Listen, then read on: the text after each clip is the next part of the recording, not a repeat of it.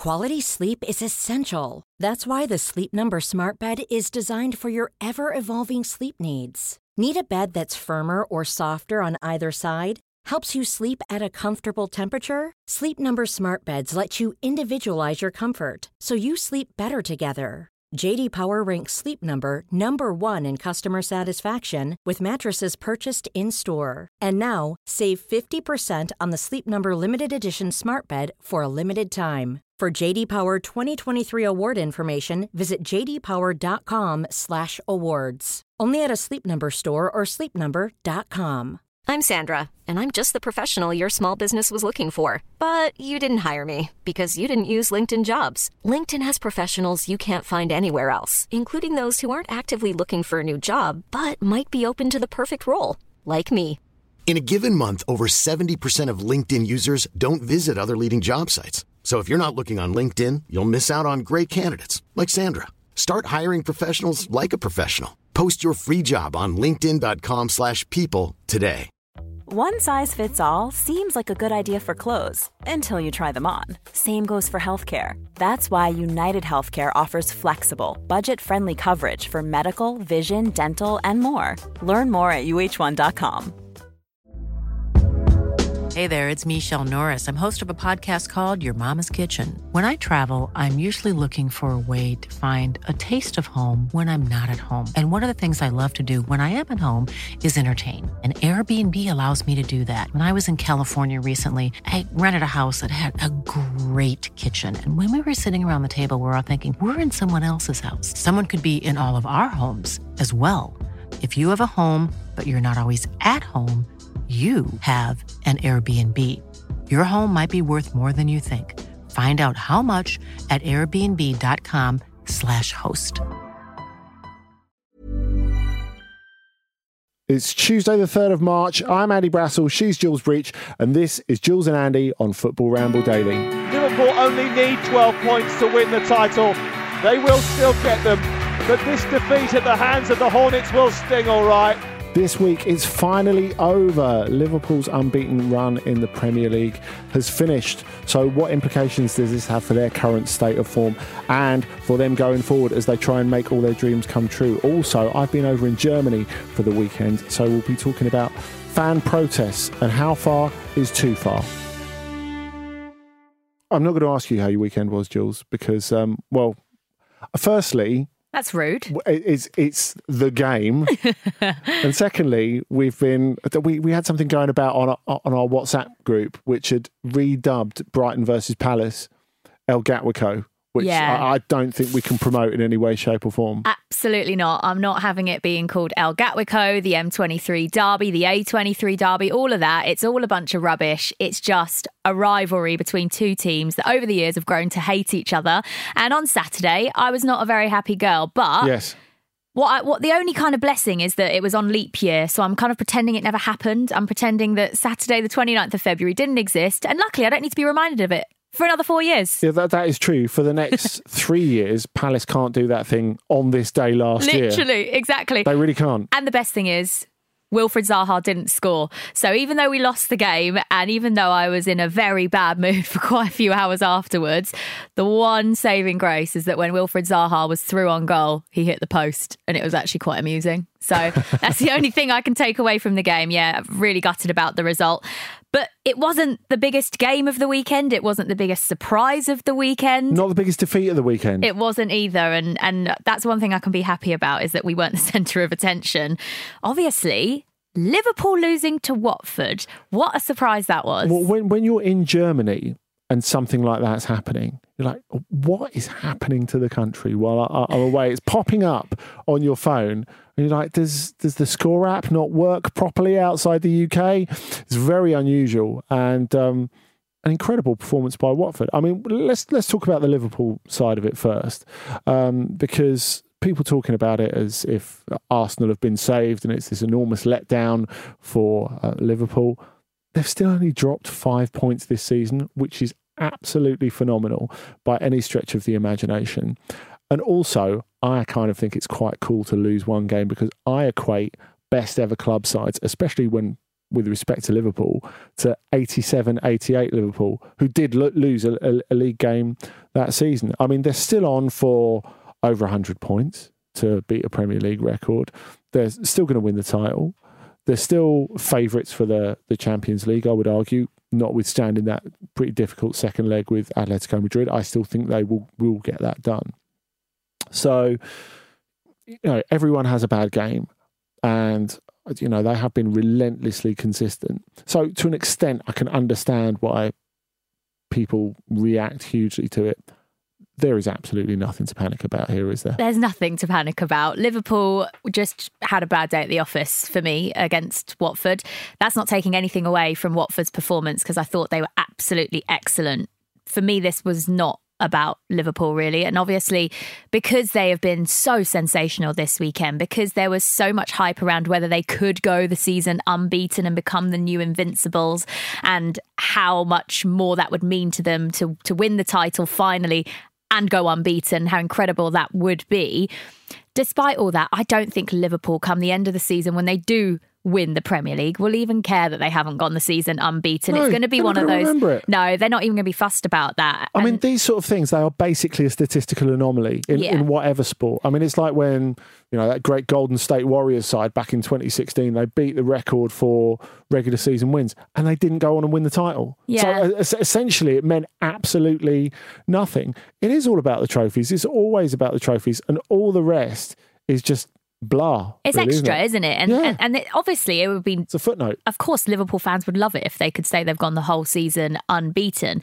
But for the players, I don't think it's as important as maybe the fans would have quite liked it to happen, just because it would be an extra thing. It would be something else to say. It would be something else to hold on to. It would be another record. But all of those hmm. records, we've we've heard Jurgen Klopp and we've heard Virgil van Dijk and the other Liverpool players saying throughout the season, they're not focusing on the records. They're just taking each game by game and just trying to win every single one and get all three points in every single game. And, you know, up until the weekend, they pretty much did that, other than one game when they dropped two points and drew a match. So it's happened now. They've lost the game.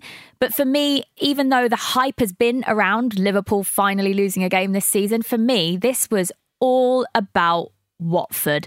They were brilliant. They were absolutely excellent. And the way they played against Liverpool is the way teams that are fighting for survival in the Premier League should be playing at this stage of the season, where every single point counts and every single match matters so much.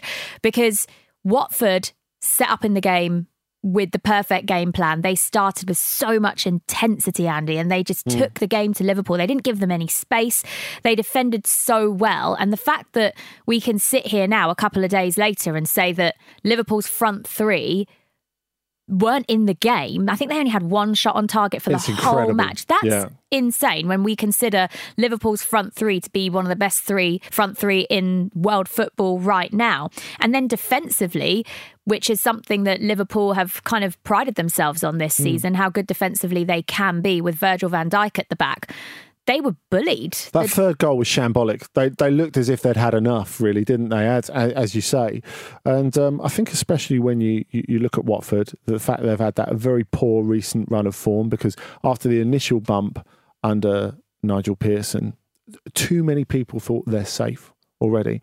I, I don't for a minute think that was the sensation within the club, but certainly from the outside, people thought, oh yeah, yeah, they're, they're showing they could do what we thought they might be able to do with the right leadership. They're safe, and that was never the case. Um, you know, this relegation battle is very much alive, and given their start to the season, that's all they can ask for. In, in, incidentally.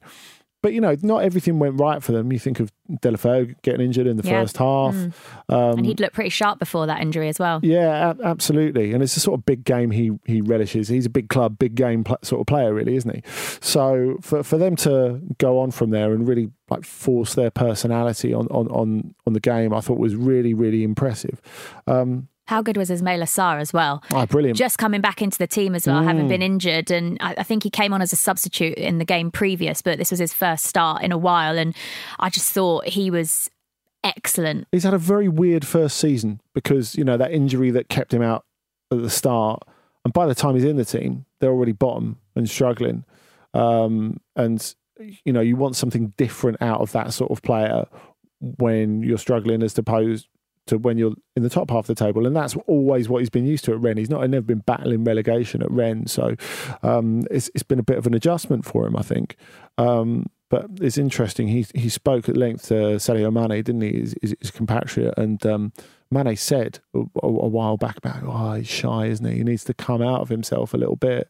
And you know, the better players than Ismaila Sarr, who've who've struggled really badly in their first season in the Premier League. So it's nothing to be ashamed of. And when he's hit the bits where he's played well, he's played so well. So well, he's, he's going to be a massive difference maker for them. Absolutely, and and he he's come back into the team exactly when Watford need him. And, and mm. sitting here as a Brighton fan, especially off the back of defeat at the weekend, and we are now right down there in it. I mean, we have been anyway, but it feels even more so after the weekend's results, especially with Norwich picking up a win on Friday night. Just made everything a little bit closer down the bottom mm. and made everything feel a lot more real. But sitting here as a Brighton fan, I'm jealous of Watford's performance at the weekend, watching them just play with all of that kind of fire. That's what you want to see from a mm. team that are down there fighting for survival. And obviously, then actually having their chances and importantly, taking them. That's mm. the important part is when you're given those opportunities in front of goal, especially against a team like Liverpool, to actually take them. And I think all three of their goals, as different as they were, were all brilliant in their own way. Troy yeah. Deeney's finish at the end was just, I mean, he's Mr. Watford, isn't he? He, he loves a skid on the pitch for a big lad, doesn't he? he? he? really does love that. I remember him scoring in the second leg of that playoff game against uh, Leicester what would that have been like six, seven years ago now? And um, I remember him jumping over the advertising hoarding, which was just in front of the the press bit where we are. And after you know the knockout penalty was saved and Watford went up the other end and, and Deeney scored, which was one of the most sensational bits of football I've ever seen live. If you haven't seen it, YouTube it Watford three Leicester one is is amazing. And Deeney sort of jumps over the advertising hoarding towards where his family are sat and um, he just disappears. and you think, oh my god, something something dreadful's happened to him. He's just disappeared. He was fine. Obviously, he's, he's, he's, the sort of guy that even if he did land like in a compromising position, he'd be, oh, I'm fine. He'd be like, I'm, I'm absolutely fine. He, would pretend he was fine, even if he yeah. wasn't. Well, do you know what? Before the game, Jurgen Klopp said that it wasn't going to be an easy one. He's, you know, he said Troy Deeney, the physicality of this Watford team, they're going to be tough for us, and they're going to really put up a fight. And that's exactly what they did. They. Mm they bullied Liverpool's defence. And I, I, think after the match, Troy Deeney actually said, um, you know, we targeted the weaker of the two centre backs. And obviously, he was talking about Dejan Lovren, who'd come into the side. Obviously, sure? Gomez Gomez was obviously dropped for this. The thing is, though, is that I've been reading a few things, and I think it would be cruel to actually blame Liverpool's defeat purely on Dejan Lovren. I think if you look across the whole board of the the whole of that Liverpool team against Watford on Saturday, they just weren't at their best. I no. think like each yeah, and every player just wasn't at their best. So I think it's a bit cruel to just blame it on Dejan Lovren. But from a Watford perspective, they did the right thing. Of course, you've got to, you've got to target someone in the team, and and you know picking on one of the centre backs that you think is weaker than the other. It was clever from them, mm. and uh, I and everyone's think, weaker than Virgil van Dijk. Yeah, exactly. Yeah. And I, I just think that for Liverpool on the day. They weren't at their best. They didn't defend as well as they normally do. Their front three weren't in the game it just goes to show that football really isn't as easy as some people say it is. They, you no. know, we, we talked earlier on in the season, Andy, about whether we thought Liverpool could go the whole season unbeaten. And we both sat here and said, yeah, they probably could. Mm. And now they've been beaten. And, and it's just one of those things that can now kind of be forgotten and we can forget talking about those records. And yeah. like, despite what happened at the weekend, there's no arguing that Liverpool are having a sensational season. No. And, you know, maybe this loss has coincided with a defeat in the Champions League a couple of weeks ago to Atletico, then as well as losing Jordan Henderson, who's been so key to them this season. You know, maybe it, maybe it was coming. I'm not so sure personally. Yeah, I mean the the Atletico point's an interesting one because obviously that's a huge game coming up for them. Um, there was a bit that James Gheerbrant wrote in the Times yesterday, um, talking about uh, Jose Mourinho analysing Liverpool when he was still on the old rock and roll. And it says here in October, during his residency in the Sky Sports TV studio, he suggested that Liverpool have some limitations against teams with low blocks. So teams who defend deep with an emphasis on compact shape rather than trying to win the ball back in midfield or advanced areas. James writes, the barb of a professional provocateur or a piece of lucid tactical insight. I think it's worth asking because the thing for me that was the question mark over Klopp when he arrived at Liverpool is actually exactly that. How would he deal with that? Because in his last season at Dortmund, so many teams got at them by just arriving uh, at Signal Iduna Park or Westfalen, getting 11 men behind the ball and then just saying, break us, and then picking them off on, on, on the counter. And that was something that Klopp really struggled with. Now, I think, on the other hand, that's something he's he's worked his way around brilliantly. There's no doubt he's progressed enormously as a coach since he's been here. And not to devalue his work before he arrived in England, but he's become a, a bigger and better coach since he's he, has been in England.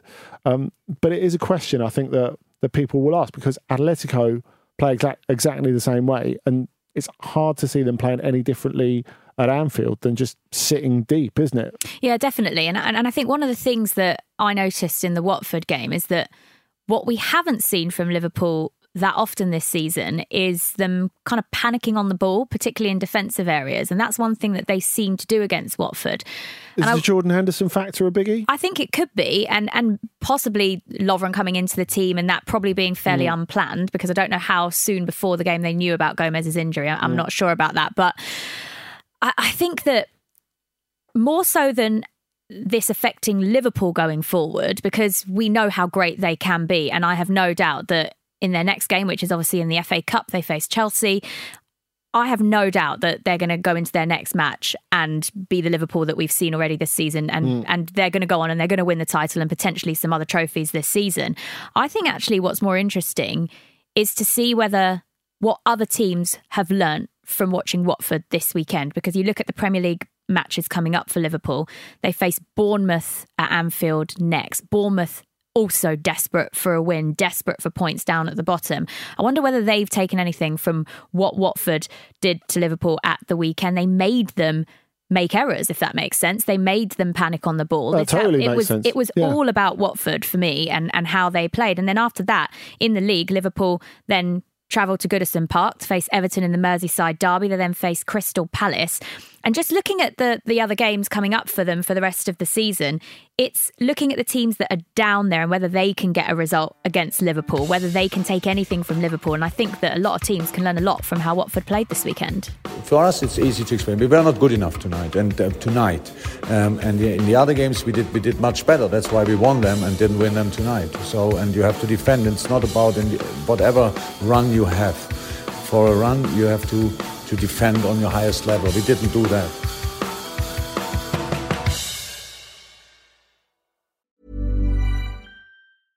I'm Sandra, and I'm just the professional your small business was looking for. But you didn't hire me because you didn't use LinkedIn jobs. LinkedIn has professionals you can't find anywhere else, including those who aren't actively looking for a new job but might be open to the perfect role, like me. In a given month, over 70% of LinkedIn users don't visit other leading job sites. So if you're not looking on LinkedIn, you'll miss out on great candidates like Sandra. Start hiring professionals like a professional. Post your free job on linkedin.com/people today. Quality sleep is essential. That's why the Sleep Number Smart Bed is designed for your ever-evolving sleep needs. Need a bed that's firmer or softer on either side? Helps you sleep at a comfortable temperature? Sleep Number Smart Beds let you individualize your comfort so you sleep better together. JD Power ranks Sleep Number number 1 in customer satisfaction with mattresses purchased in-store. And now, save 50% on the Sleep Number limited edition Smart Bed for a limited time. For JD Power 2023 award information, visit jdpower.com/awards. Only at a Sleep Number store or sleepnumber.com. This episode of the Football Ramble is sponsored by BetterHelp. Life throws many different challenges at us, and as a result, we all have our own sources of stress. Whether big or small, those stresses can impact our lives in unpredictable ways, and if we don't address them, they can have an outsized and unwanted impact. Therapy is a safe place in which we can address these issues, learn to understand them, and find ways to work through them. Having therapy can be beneficial to anybody, not just people who've experienced major traumas, even if you may have not considered it before. It could be simply a time for you to get things off your chest, a way to learn positive coping skills, or how to set boundaries. Ultimately, it can be whatever you need it to be. If you're thinking of starting therapy, give BetterHelp a try. It's designed to be convenient, flexible, and suited to your schedule. All you have to do is fill out a brief questionnaire, and BetterHelp will match you to a licensed therapist. You can even switch therapists at any time for no additional charge. Get it off your chest with BetterHelp. Visit betterhelp.com forward slash ramble today to get 10% off your first month. That's betterhelp, H-E-L-P dot com forward slash ramble.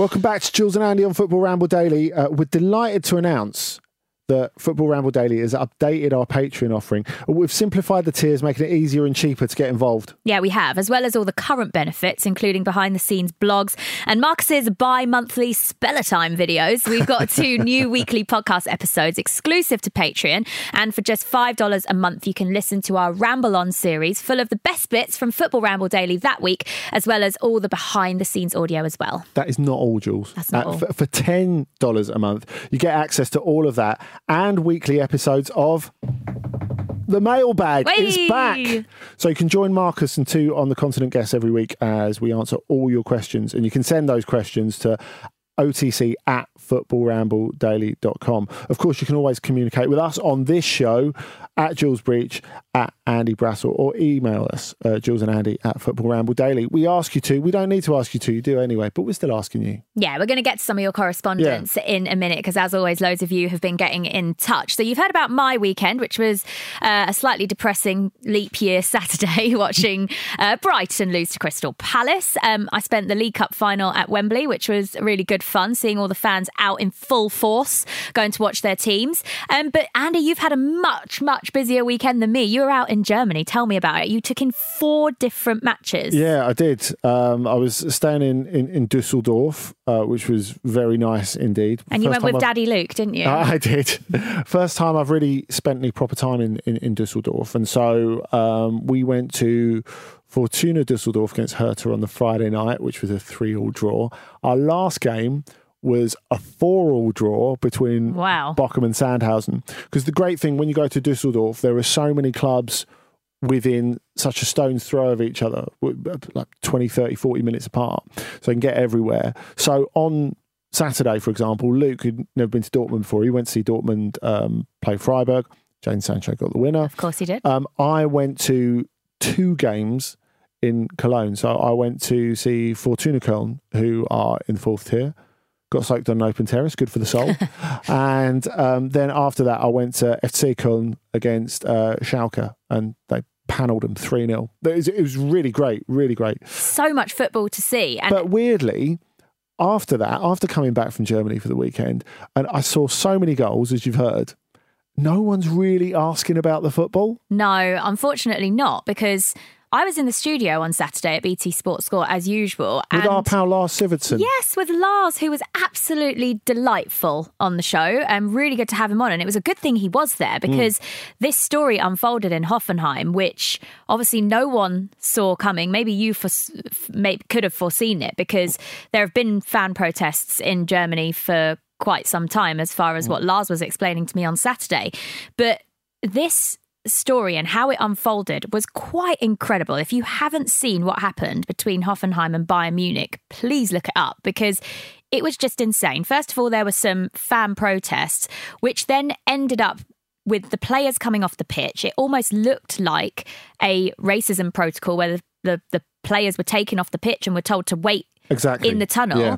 They then came back out onto the pitch and continued to run the clock down by just passing to each other. Did Bayern Munich win at 6 0? I lost track of the Yeah, score. Yeah, yeah. it was 6 0.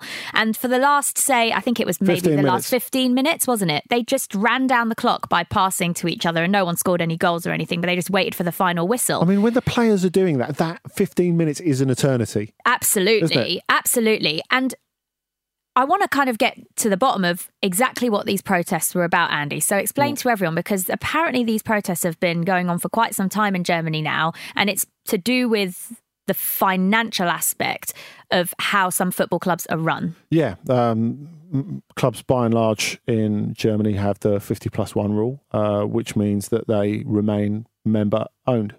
Um, there are a few exceptions to this, um, and those tend to be like the the, the ones that are factory teams. So Wolfsburg, which comes from Volkswagen, Bayer Leverkusen, which comes from the Bayer factory in, in, in Leverkusen. So they're an exemption to this. Um, of course, in recent years, we've had um, RB Leipzig, but before that came Hoffenheim. I mean, they've been in the top flight for over a decade now. Now, Dietmar Hopp, their um, president and owner, who um, is, is a software billionaire, he's 82 years old now. He's a local and he played for Hoffenheim's youth team. Uh, They were basically a village team in the fifth division, piled loads of his own money in. They get to the top flight. They stay there. They qualify for Europe. They've played in the Champions League. They played Manchester City last season, of, of, of course. And um, for that reason, German football and German football fans are very, very obsessed with the idea of tradition. And they think that this is not an organic way to run or own a club. And uh, there's a lot of sympathy for that, that view in Germany. And uh, Dietmar Hopp has, has, has been a target for a long time. But why it's come up again recently is because after getting stuck into him, um, Dortmund fans. It's a nice way of putting it. Uh, yeah. Dortmund fans were banned about 10 days ago, 10, 11 days ago, were banned from uh, going away to Hoffenheim for the next two seasons. So the next two Hoffenheim Dortmund games, next season and the season afterwards, Aren't going to have any away fans. no fans. away fans. Well, Okay. they'll, they'll, they'll find a way to sneak Mm. in, but it's, it's not this. It's not the same. Anyway, um, German ultras as a whole have reacted to this. So um, That support all other clubs other than Hoffenheim. yeah, yeah. So what caused it to kick off in the uh, Hoffenheim Bayern game at the weekend, for example, when Bayern were already heavily winning, the Bayern fans in the corner got out a banner that said uh, Hurensohn, which means son of a whore. Um, is important because I mean it's a word that's used quite a lot. Just in the same that there are obscene chants from the, the, the territories here in England or in any other country, but because it's always been used. I mean, it didn't it didn't name Dietmar Hopp by actual name. The banner just said "Du Hurensohn, you son of a whore." Um, but everyone knew who it was about because it's the word that has been used in all the protests about him before. Okay. So the Bayern players, as you said, reacted to that. They came across. Um, but th- there are there are layers of annoyance to this, and actually, I've, I, I wrote about it in yesterday's Guardian. You can you can look it up. It's on my Twitter feed, or you can go to the Guardian Sport website. But th- there there are layers to this because this this protest is not just about Dietmar Hopp. I mean, the, the Bayern fans released a statement, the, the Südkurve Ultras released a statement saying, well, this is, it's not because it directly affects us. It's not because it's um, Dietmar Hopp, who we've not really got an issue with. It's about the fact that Ultras are being stopped from having a say. And also the fact that the DFB, the German FA, had said there's going to be no collective punishment going forward. This is very much collective punishment. And almost all the games I went to at the weekend, other ultras stood up and uh, and and said something. So it was a nationwide movement. So you had um, when I went to Cologne, it was um, for Con Schalke. The second half was, I think, three four minutes late starting because the Köln Ultras in their Südkurve had a banner out, and the coach, the sporting director, the captain, loads of the players came over and said, "Look, you got to pack that in. You know, we're going to get into trouble. Stop it." And I saw a similar thing at Bochum on the on the Sunday. The interesting thing about both of those is there's no unanimous feeling I don't think, between the fans. Because, for example, um, you had um, the, so- some some fans were booing at Cologne and giving the finger to the ultras. Others were booing because they wanted the referee to get on with it. They don't think this um, anti-discrimination protocol of stopping the game should be applied for stuff that's not racism. And I have a great deal of sympathy for that because you had um, some racist abuse for a, a player a couple of weeks ago, Jordan Torunarigha. He got sent off for his reaction and no one stopped the game. And, and that really sticks in the craw. I mean, that's that's that's the problem that a lot of people have with that. But you know, you, you saw this as well as I was saying at Bochum, the, the fact there's no unanimous feeling, and you know, any effective fan protest, it's always about unity, isn't it? Yeah. And we'll, we'll, we'll get into talking about that, won't we, with respect to what happened at West Ham just down the road from you on on on Saturday.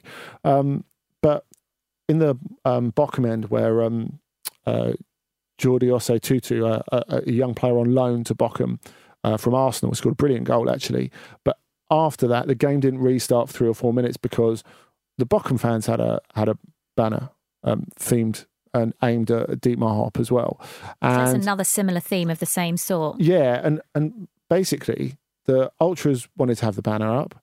Others were annoyed with them for having the banner up, and there was there was a bit of a fight in in, in the Ostkurve in the in the home end, and some stewards had to step in and and and, and split it up. And I think when you have so many fans, and I think this particularly applies to England, so many fans who have such a different um, uh, match day experience, whether it be at home, in the stadium, they, they live it to different intensities. It's it's hard to find that that unity um, amongst fans, and that's before we get to the point of you know how should they be expressing themselves and how far is too far. Yeah, and it's an interesting question. Are fan protests okay? Do they even work? What's the mm. purpose of them? Because, as you say, Andy, unless there is complete unity amongst all the fans, is it actually going to make any difference? But you also can can kind of look at it in a different way in that every football club probably has a different kind of percentage of fans that fit into different categories. So mm. you'll have the really hardcore, what you described in Germany as like the ultra fans that su- that support a club, and they're the But ones they live it. But they live and breathe everything about their football club, and they're the ones that would particularly lead a protest, for example. Sure. Then you have the more dedicated section of fans, the ones that do have a season ticket, the ones that do go to both home and away games. Mm. And then you have the more casual fan who still support the club just as much. They still mm. love the club just as much, but they maybe don't get the chance to go to as many matches. They still support the team. They still watch the team. They'll probably go to a few matches a season. Some may not go to matches at all, but they're still a supporter of the club. Yeah. And that is three very different types of football fan that all support the same club. And there are a lot of football fans that go to football at the weekend for a bit of escapism, for a mm. bit of enjoyment, just for the pure love of watching the game and watching their team play. They don't go there for protests or for politics, uh, but they're still supporters of the club. Yeah, that that that is true. But I I guess the thing is, if you have an ownership or you feel you have an ownership or directorship of your club that don't share those same altruistic motives, it's, it's not going to lead into a good place. So the the idea of just saying, "Yeah, I don't come here for politics," and completely divorcing yourself from that, I, I think is unbelievable because you know everything is political. Life is political. Uh, You know, there, there's no stepping away from it. Everything uh, as as you experience it as a fan, from how much they charge to get in to whether they charge you a booking fee or not, if if you're a member, Yeah. to how much the burgers are, to how much the pints are, to how comfortable your seat is. Everything it's it's all political, and you know you can't help but be involved as a as a match going fan. I, I think you've you've automatically got a stake in it.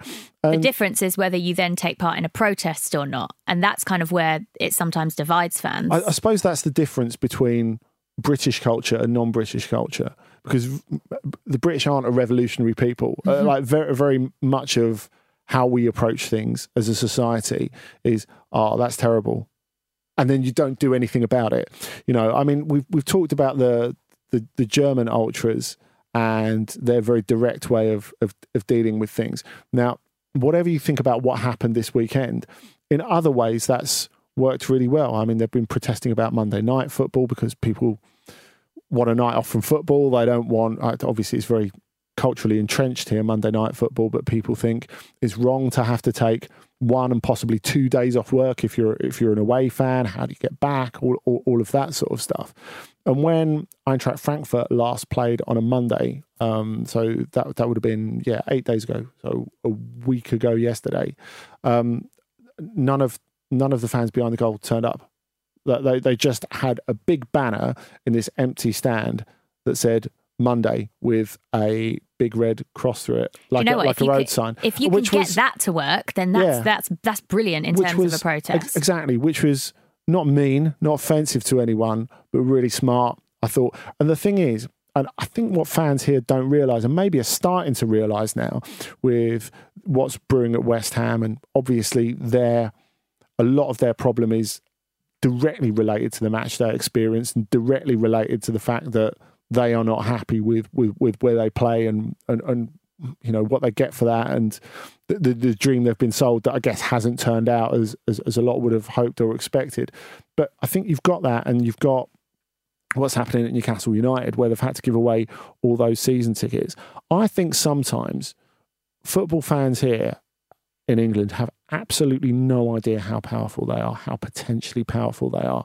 Because the fact is, yeah, we do um, enjoy a, what what is a, a TV driven sport in terms of schedule, in terms of financing, all that sort of stuff.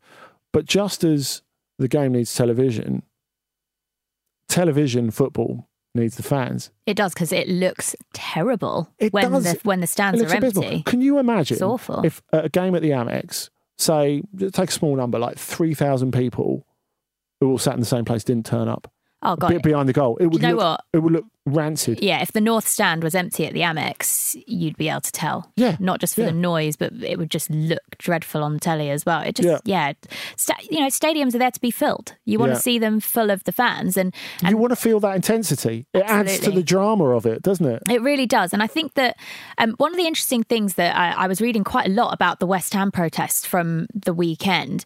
And I think that, I don't know if you saw it, Andy, but there was quite a bit of backlash at Carlton Cole, who obviously didn't. is a West Ham legend. And he he kind of put uh, he put a bit of a statement out on Twitter just saying that um, he was unsure about the protests and Hmm. he he wasn't particularly happy about them. And he he was basically encouraging the fans that staged the protest to go to the London Stadium and support the team. And I think that the interesting point is that you can protest and also support the team. They're, they're completely different things, in my Yeah. opinion. Yes, of course, there there's a protest before the match, but actually, as soon as the match kicks off, if you're then still supporting the team, they can be two completely different things. Yeah, you're, you're disagreeing with the club. Yeah. You're, you're not disagreeing with the team. I I think you can be at odds with the club and, and, and still support the team. And you know what? I, I know I can understand it from a player's perspective. You know, they're locked in, and the be all and end all is getting the best possible conditions for them to go out there and get the best result they can for the club. I understand that is what they are paid for. That is not a fan's purpose. A fan's purpose is not to uncritically accept anything. Now, of course, it doesn't work like any other business, like any other consumer relationship, because you're not going to be a West Ham fan and say, "Oh bollocks, I'm not putting up with this anymore. I'm going to go and support Fulham." And, and, and the, the club know that, and clubs, football clubs, habitually have taken advantage of that. And you can understand why they have taken advantage of that because they're able to in a way that no other business is is able to do. But being a supporter of a club is always about wanting the best for your club. And if wanting the best for your club is wanting better, more more transparent directorship, um, cheaper tickets, um, better conditions in the stadium, better provisions for young people, pensioners, disabled people. You owe it to yourself to, and you owe it to your club, I think, to to, to make that effort where you can. Emails, and of course you can. I wasn't expecting a little sing song there, Andy. we not. Well, we What still a- haven't got a jingle, have we? Uh, look, Donaldson, sort it out, man. Come on, Pete. You know, uh, Jules, What's Jules jingle? doesn't like my half jingle. I think I can tell that by the look on her face. Anyway, you can email us at Emails. no, Jules and Andy at footballrambleddaily.com. That's the email address. Yeah, you can. Of course, loads of people were emailing about uh, VAR. Have we d- decided whether we're officially VAR or VAR? I say VAR. Do you? Don't like VAR. It's much more effective for puns. Mm, It's suppose. very effective. Very effective. Very good. Yeah, I'd, li- I'd like to apologise. Um, so, yeah, qu- quite a few people have uh, got in touch uh, about that. Um, Stephen Jewell has said, uh, Hi, first time emailer, enjoying the show and just wanted to weigh in with a long held concern I've had about one particular aspect of, of VAR and hear what your thoughts on that may be. Now, he talks about the Harry Wilson incident. Um, and From a couple of weeks ago yeah, now. where, yeah. where where he scored, but it got taken back for the Mm. Burnley penalty. Um, here's the thing: what would happen if at the very end of a game, the very end. very end, this is a blind alley, isn't it? uh, a team were to, for example, have a decision along the lines of a penalty to be looked at by VAR, and the game plays on, and some 90 seconds later, the ref blows for full time with no justification playing longer. So Team A celebrates a win draw, um, and then finally the decision comes from VAR that it was a pen to Team B. Presumably, the game will then go back to giving said pen, they score, and then what happens? Do you know what? I, th- I think something similar to this has actually happened before, maybe in Germany. You might be able to correct me on that, Andy, where it was, but it was at half time. That's the one, yeah, that, Yes, where where, so. where they've all gone off the pitch. It was at Mainz, and they got given a penalty by VAR, so the taker and the goalkeeper come back out. There's no need, for anyone else. I mean, the other players come out, but they're not really needed because. What if it was saved and they could get the rebound? well, no, because that is the last kick of the half. Oh, right. Okay. Well, still. Hon- hon- honestly, I've seen some goals disallowed right at the end. I remember David Platt scoring an overhead kick at Stamford Bridge when he was playing for Aston Villa, and the referee blew up Mid air. as the ball left his foot. Oh, shut up. So when he kicked it, the game's still going on, but when it crossed the line, the game had already like gone for half Did it time. not? Did it not stand? No, it didn't stand. Uh, That's an absolute joke. It didn't stand. You're absolutely fuming. Marcus Marcus Gayle got a goal t- taken off him uh, for Wimbledon against Wrexham for the same thing. So when the corner comes in, the game's still alive. But by the time it hits his head and goes in the back of the net, the game's over. Mate, I'm claiming that all day long. I'm knee sliding, Yes. I'm celebrating, and I'm like, you are giving me that goal. Yeah, Damn it. a- a- absolutely, absolutely. Uh, but yeah, so this this kind of thing could Hmm. It could happen, yeah. And you know what? If it's if it's right, it's right. I mean, I I don't buy for for all my issues with it, as um, we've we've gone over last week at great length. You can't say, oh well, too much has happened.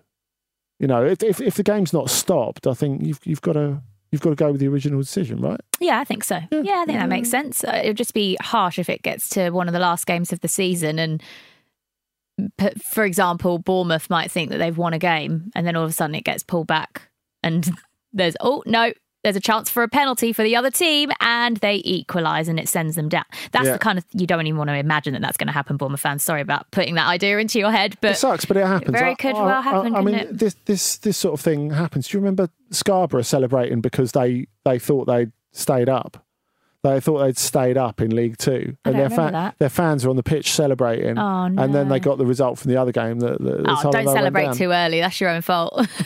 Yeah, exactly, exactly. That's what happens when you uh, rely on terrace transistor radios, isn't it? Mm-hmm. Um, but yeah, we've, we've got a load of other ones about it. Um, Ed Charland, hello Ed, has um, sent one in um, that he thinks is uh, will improve offsides. He thinks it's better than Arsène's, but will let us be the judge.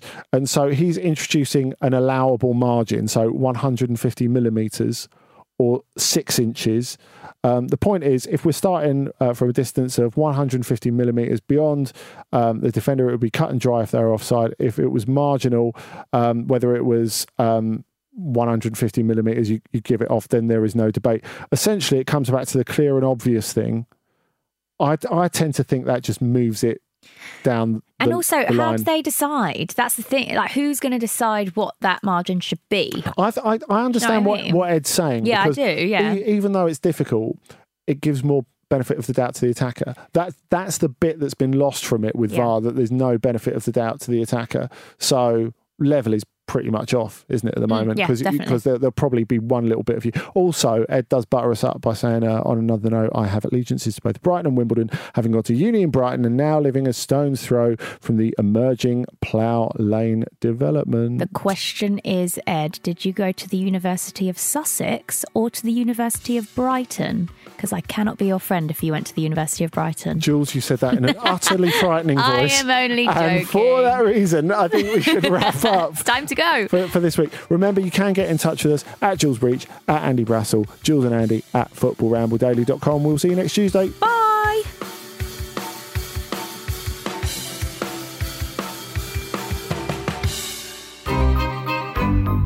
This was a Stakhanov production. Imagine the softest sheets you've ever felt. Now imagine them getting even softer over time. That's what you'll feel with Boll and Branch's organic cotton sheets. In a recent customer survey, 96% replied that Bowl and Branch sheets get softer with every wash. Start getting your best night's sleep in these sheets that get softer and softer for years to come. Try their sheets with a 30-night guarantee. Plus, get 15% off your first order at bollandbranch.com. Code BUTTERY. Exclusions apply. See site for details.